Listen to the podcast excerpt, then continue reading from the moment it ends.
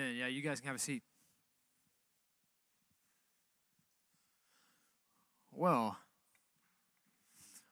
how you guys doing? Feeling good? Good. Um, well, welcome to Genesis. Uh, my name is Mike, and at Genesis, we believe in having open doors and open hearts. And so, hoping you walked in tonight that you felt comfortable and invited, and, uh, also hope that you came with an open heart because we have prayed and prepared for you. And so, we're glad that you're here. Uh, tonight, we're continuing our series, You Asked For It, where we are uh, taking submitted questions from, from you and forming our October series around them. And we had a good amount of questions that were submitted, and, and of course, can only answer five of them this month. There's five Tuesdays in October. Uh, so we took the other questions that were submitted, and on the season finale of the Genesis Continued podcast, I answered a lot of the a lot of the questions that we couldn't get to this month, and we actually recorded that yesterday. And uh, will that be out later this week? I think, right? Or, yeah, later this later this week. So you have to check that out. So the last two weeks have been uh, incredible. We've answered the questions of what is God's will for my life? How do I know when I'm ready to date? And uh, before I introduce tonight's question, I want I want to play a game. Does that sound all right? Okay, cool. All right, you guys familiar with true or false questions, right? All right, cool. All right, so uh, here we go. This is let's do the first one. So here, here's what we're gonna do. So when I uh, I'll read you I'll read you this the sentence, and you just call out whether you think it's true or false. Okay, deal. All right, here's the first one. Dendrophobia is the fear of dentists. What do you guys think? False. That's pretty unanimous. Uh, what do you think it's the fear of? Dandruff?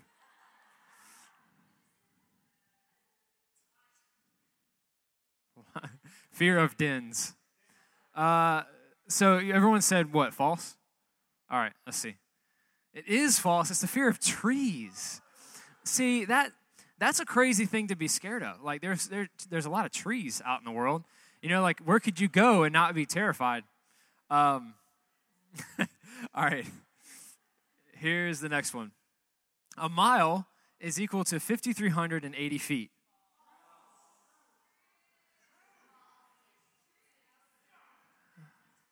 All right. Let's see what it is. False, 5,280 feet. Right, right, okay. All right, go. Great job, everyone. Great job. All right, here's the next one. All right, question three. The 1992 World Series MVP was Pat Borders of the Toronto Blue Jays. True or false? We're going to go true. Oh, it sounds too specific. False? All right, let's see. True. Oh, there he is. hey, he's got a nice uh, mustache mullet combo there. Um, Pat Borders ladies and gentlemen, I have no clue who that, who that is. I looked that one up. All right, uh, let's see. Question four. The element in air that we inhale is oxygen. Come on now, y'all. This is an easy one. All right. Really? What's the answer? All right. True. All right. Great. Great job.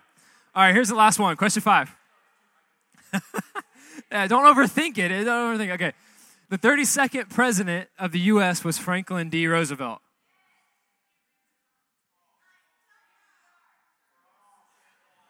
All right, let's see. True. It is true. Okay, so some of those questions were easy, right? Uh, some were a little bit more difficult.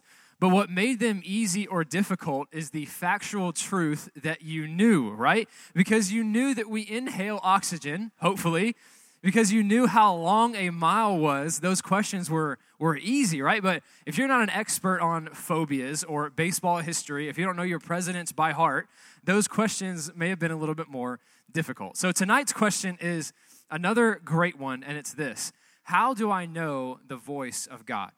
How do I know the voice of God? And I don't want to demean the voice of God to a, a true or false question, but it is similar in, in that, in order to know the voice of God, you need to know the truth. You need to know God so that you can distinguish what is His voice and what isn't, so that you know the difference between true and false. And this is so important for us as Christians, for us as young adults to understand how to hear the voice of God and what that can mean for our lives. So if you would pray with me, and then we'll jump into this. God, I thank you so much for tonight. God, I thank you for a great time of worship. And God, I, I pray tonight that you would speak to us uh, through your word. God, we, we know that grass withers and the flower fades, but your word remains forever. And so, God, I pray you'd speak to us tonight and we would leave here not the same because of it. In Jesus' name, we all said together, Amen. Awesome. So, this question tonight is so layered, uh, much like week one, where we talked about the will of God. It's a question that, that in a way, kind of fits within the scope of wanting to know God's will.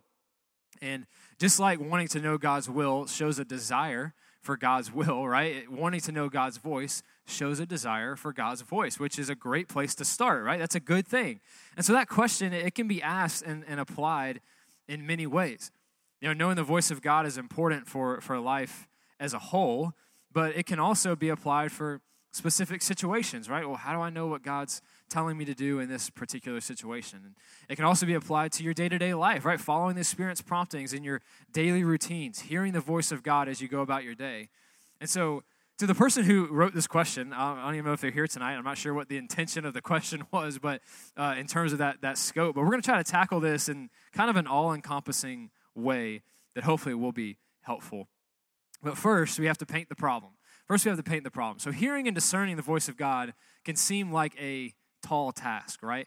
And, and because it's difficult, a lot of times people start looking for signs and symbols to help them, right? Signs and symbols to, they, to, to distinguish the voice of God. Like, well, I was trying to figure out if I should ask this girl out, and I came across a Nike ad, and it said, just do it. And so I thought that was God telling me to go ask her out. Or, well, I was thinking about quitting my job, and then don't Stop Believing came on the radio, and I thought, well, I guess that's God telling me that I shouldn't give up on my job. Or, well, I was wondering if I should make this purchase that I can't afford. And I saw a white bird, and I normally don't see white birds, and so that must be God telling me that I, it's okay to make this purchase. You know, I, I know those things sound funny, but those, I mean, people do that. And I've heard stories exactly like that people making complete life changing decisions based on signs and symbols and not prayer and the Word of God. There also exists something known as affirmation bias, you know, where you will look anywhere, that's not you, I mean we, right? Well, we will look anywhere and everywhere for something to affirm the decision that we want to make or the decision that we have made, right? Maybe we are looking into a Nike ad or a song or a bird, or maybe we're just trying to make ourselves feel better about the whole thing, right? Another issue that comes along with this is the fact that saying God told me can be one of the most dangerous things that we can say. I didn't say it is, but it can be. And what I mean is that sometimes we'll, you know, people will use that phrase, God told me, to justify all kinds of things, right? And, and by slapping that phrase on there, in turn, and you know, they in turn enforce it with the, the authority of God, right? And, and, that, and that can kind of end badly. And I would hate to put words in God's mouth or go around telling people that He said something that He didn't say. And so, thankfully, this is why God gave us His Word. It's why He gave us Scripture to, to ground these tendencies that we have, to, to give us a filter to run everything through, to give us truth so that, so that we know what's false. And in Scripture, we're actually told not to look for signs, but instead look to the words that the Lord has spoken. And we're going to see the importance of that as we move forward. So, if you would, turn to John chapter 6, John 6. And, uh, by the way, this I wasn't really thinking about saying this, but I just want to mention that this series has been a lot of fun for me trying to figure out how to how to answer these questions and use chunks of scripture and like stories and because this is my opinion. I'm so I never do this. I'm so sorry. I was just it was just been on my mind today. In my opinion, I think when when people speak, it's it's a lot easier to go through chunks of scripture and not just pick and choose because when you pick and choose, you guys, I mean, maybe you can, but a lot of times people can't go home and replicate that. You know, like, let's just, I'm not saying you don't. I'm saying, assuming you don't know a lot about the Bible, you couldn't go home and think, oh, well, how did Mike take this verse from Isaiah and this verse from here, and let's just try to fit this puzzle together, right? But I think it's a lot easier to take chunks of scripture and, you know, maybe 10, 15 verses or, or maybe even more and get something out of it versus trying to look everywhere throughout the Bible for an answer, right? So I just want to mention that was we're talking about reading scripture tonight and stuff, so I want to throw that out there. But it's been a lot of fun for me trying to like. I mean, this is like a topical series. You know what I mean? Like this is like you guys are literally telling me what to talk about. I'm trying to preach and stay faithful to the Word of God, and it has been a fun little little uh, match made in heaven. Okay, so anyway, that's free. So if you would turn to John six, you're probably already there. Um, I'll give you some t- some context. The uh, the interaction that we'll talk about tonight starts at verse 22 and is about 50 verses long. And so we'll read some of it. I'll summarize some of it as well. But right before we get to this, this the, inter- the interaction that we'll read tonight, Jesus has performed two of his most well-known miracles. He's uh, walked on water, and he's fed the 5,000. And so he's just performed these two incredible, miraculous, physical, and tangible signs that he is God. And right after that, we see this crowd of people follow him across a lake. And Jesus actually tells this crowd that they were trying to follow him or find him not because of the miracles that he did, but because they had just been fed. They were part of that 5,000 that he fed. And so, kind of like stray dogs, they just followed the, the food source. And Jesus tells them not to, to seek food that perishes or, or that won't satisfy, but to instead seek the food that leads to eternal life. He's like, which I can give to you. And they don't understand how to do that. And so Jesus tells them, well, you just need to believe in me, believe in, in him who, God's, who God has sent. And so Jesus is telling them, you know, believe in me, and you're going to have the fulfillment that you're looking for. And all that sets up what happens next. So this is John 60, or sorry, John 6, 30 through 31. So they said to him, Then what sign do you do that we may see and believe you? What work do you perform? Our fathers ate the manna in the wilderness. As it is written, He gave them bread from heaven to eat. Now, what a weird thing to say to the man you just saw feed 5,000 people, right? With one little boy's lunch. That's kind of an odd question. To be fair, they weren't there when he walked on water, but still. So they say, well, Moses, you know, Moses gave our ancestors bread from heaven. What can you do, right? This is what Jesus says in response. This is 32 to 34. Jesus then said to them, Truly, truly, I say to you, it was not Moses who gave you the bread from heaven, but my Father gives you the true bread from heaven. For the bread of God is he who comes down from heaven and gives life to the world. They said to him, Sir, give us this bread always. And so Jesus says, Actually, that wasn't Moses that did that, it was God. And the bread that comes from heaven is the bread that brings life. And their answer, it's kind of funny. They're like, Well, we want that bread. you know, we'll, we'll take some of that, right? So let's keep reading. This is 35 to 36. Jesus said to them, I am the bread of life. Whoever comes to me shall not hunger, and whoever believes in me shall never thirst. But I said to you that you have seen me, and yet do not believe. And so he's saying, You've seen me, and you still don't believe. And Jesus tells him, That bread that you said that you want, it's me. And so I'm the bread of life. I'm the one who came from heaven to, to give you eternal life. That bread that Moses gave you is just like a, a foreshadowing of me. And, and so the one that you want is literally right in front of you. There's a foreshadowing of me that would come down from heaven like that bread did and give you life. You're asking for a sign, and I am the sign. I'm right in front of you, flesh and blood, human as can be, and you still don't believe it. And so before we keep going in this, this interaction, we can see like a glaring truth when it comes to hearing from God. Is that signs are not always the answer. Because these guys are they're, they're seeing physically, but it wasn't working. You know, how often do we think, God, if you just part the clouds, that would be great. Or God, if you would just, you know, speak to me audibly, that would be great. Or God, if you could just give me a green light, that would be great. But the guys in these, I mean, these people in this story, they had every green light and every sign you could ask for, and it still wasn't working. And so, if signs aren't the solution, then what do we do about this? Well, the conversation continued for Jesus and, and these people, and they ended up talking about how Jesus' body and his blood are, are the way to eternal life. And Jesus uses, he kind of uses strange imagery. He talks about eating his flesh, drinking his blood, uh, which we would later see as, you know, the Last Supper or communion. But these people take him literally, like literally eating his flesh, literally drinking his blood, and it scares them, right? It's kind of, it's kind of strange, right? And when the conversation is over, the disciples are wondering what in the world Jesus meant when he said all this, and, that, and that's what we'll see as we keep reading. This is verse 60 to 65.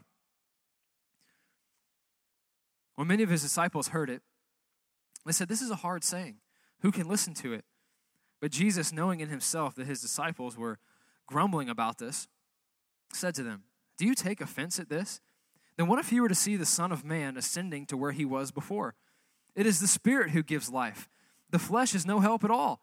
The words that I have spoken to you are spirit and life. But there are some of you who do not believe. For Jesus knew from the beginning who those were who did not believe and who it was who would betray him. And he said, This is why I told you that no one can come to me unless it is granted, to him, granted him by the Father. So the disciples are, are confused as to what Jesus meant by all of this. And Jesus tells them, Look, do I have to ascend to heaven for y'all to believe me? Right? Because if, if he ascended, right, that means, well, logically, he would have had to descend, which would make him God, right? It would kind of confirm that whole thing. But verse 63 is what I want us to see in this. He says, It is the Spirit who gives life, that the flesh is no help at all, and the words I have spoken to you are spirit and life. He's saying, if you're looking for life, if you're looking for God, I just told you, listen to my words. Don't wait around for signs. Don't rely on signs. Listen to what I'm saying to you. They didn't need signs, they needed the words of Jesus. And so, for our context today, right, all, all of those words that he's talking about, that Jesus is mentioning, they're written down for us in Scripture. That's how we're reading them tonight, right? And not just, we don't have just the literal words of Jesus, but we have an entire God inspired Bible. And, and I love Peter's response to this to, to close out the story. This is 66 to 69. After this, many of the disciples turned back and no longer walked with him. So Jesus said to the twelve, Do you want to go away as well? Simon Peter answered him, Lord, to whom shall we go? You have the words of eternal life, and we have believed and have come to know that you are the Holy One of God. And so we see that a lot of these, uh, these followers of Jesus at the time, they didn't like what he was saying, and so they left. And so Jesus turns to his disciples after being rejected by all these people, and he says, Are you going to leave too? And Peter said, Well, Jesus, where else would we go? You alone have the words of eternal life. We believe who you say that you are. And I know that we don't have the, the physical Jesus right in front of us like Peter did. But we do have the Holy Spirit living inside of us if we're believers. And so, right, so we should all strive for that perspective when it comes to the Word of God, right? Where else are we going to go to find life but to the one place that we can find God the most? The place where the Spirit can reveal to us the most about God's character and God's plan and God's purposes. In His words are spirit and life. And so, with all that said, there are two primary ways that God speaks to us. The first one, as we've been saying, is through Scripture. It's through Scripture. We can't say that God is silent when our Bibles are closed. We can't say that God is silent when our Bibles are closed. If we say we want to hear the voice of God, we need to spend time in Scripture, learning it, memorizing it, letting it sink into our soul. All right, we spend so much time looking for signs and symbols when we already have Scripture.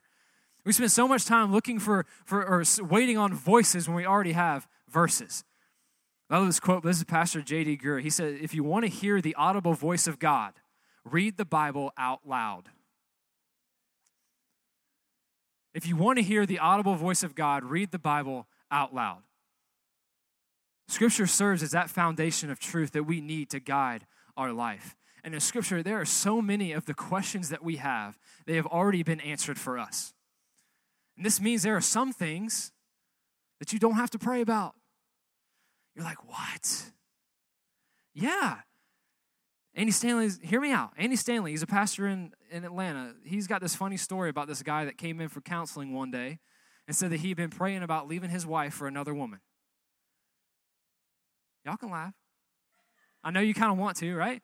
That's an extreme example, but it's like, there's no need to pray about that. God's already been clear, you know, that we're not supposed to do that, right? We spend like we, there's some things we don't have to pray about because they've already been made clear for us. So I want to say that one more time because we can't say that God is silent when our Bibles are closed. The second way God speaks to us, and really is closely attached to the first one, is through His Spirit. When you're walking with God daily, when you're spending time with God in Word or in His Word and in prayer, as you operate in your daily routine, you may feel the Spirit prompting you to do something or prompting you to say something. And that's when you can run that prompting through the filter of Scripture, right? If you feel like God is telling you to do something that isn't found in the Bible, it's not Him. And, and a lot of times it's good to ask yourself, well, does this sound like God or does this sound like me, right? If it sounds like me, I don't know, I may not want to do it, but if it sounds like God, I definitely do. I definitely want to obey. So again, through Scripture and through His Spirit, through God's Spirit, through the Holy Spirit, are the primary ways to hear God's voice and know that it's His. And the incredible thing about what Jesus did for us through His life, death, and resurrection, everyone has access to God, right? Before, before Jesus died and rose again, it took an appointed man and an appointed time at an appointed place to hear from the Lord. But because of the sacrifice of Jesus, it's not that way anymore. Know, we all have the same access to God that everybody else does because of the blood of Jesus. You know, I've heard people say about pastors and preachers, like, man, they just got God on speed dial. Or, man, they just got a direct line to God. Like, well, I mean, maybe they're just walking closely with God, but it, I mean, really, they don't have any more of a direct line you, than you do because of the blood of Jesus. So you can hear the voice of God and know that it's His. Just open your Bible. Open your Bible. In summary tonight, we don't need to, to sit and wait for signs and symbols or audible voices. Instead, like I said, we can look at Scripture and where God has already said and hear Him actively speaking to us today. And if you start to read for the first time, like if you make a decision tonight to start reading for the first time or the first time in a while, or you just have general questions, we actually have a really good resource at genesis.guide. And uh, there's a great Bible FAQ on there where there are uh, frequently asked questions that offers some help on where to start. Uh, some answers really a lot of great questions and just tells a lot of good a lot of good ways to go about reading scripture. So again, that was genesis.guide if you want to check that out. So hopefully this was helpful in answering this question. Does this kind of does this make sense? Okay, cool. I can tell you from personal experience, spending time in the Word of God will transform you for the better. Because in the Word of God, there's spirit and life. So if you would, go and stand with me. I'm going to pray, and I'll have some announcements for you.